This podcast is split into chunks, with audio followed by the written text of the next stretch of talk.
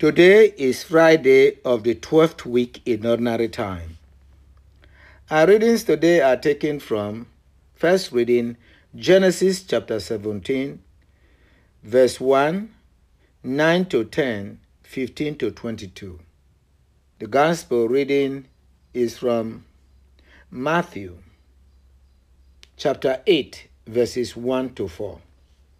My brothers and sisters, the main theme of today's readings is to believe in God's promises because God is faithful to his promises. What is impossible for man is not so with God. With God, all things are possible. If we have faith and we are humble, we will certainly receive the promises of God. God does not forget his promises. He made a promise to Abraham that his offspring will carry on his name.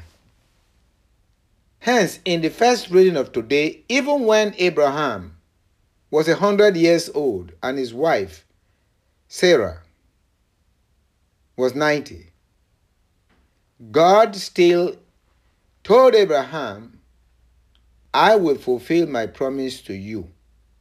And also, in today's readings, we see again the role of a name.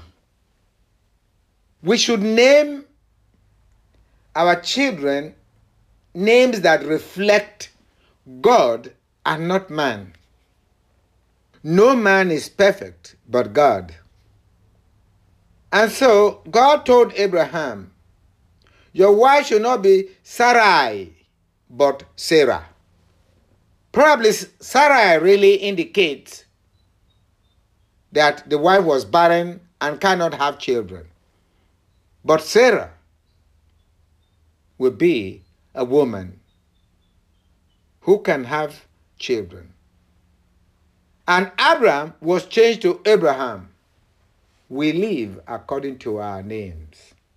To name children after presidents, after stars, as long as they are not human, those children will not be pointed to God who can do the impossible. Only with God all things are possible. No man is perfect but God. God insisted to Abraham, if you make these changes, by this time next year, Sarah will have a child whose name will be Isaac.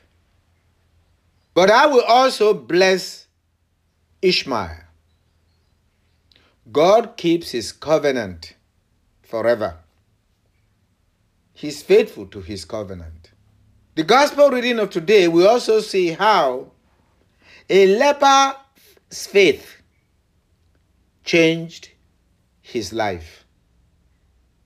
Leprosy, a leper was supposed to be isolated from humans. And when we think about isolation, we know that it is always painful. But when this leper became a believer, heard about Jesus, he came to Jesus in humility.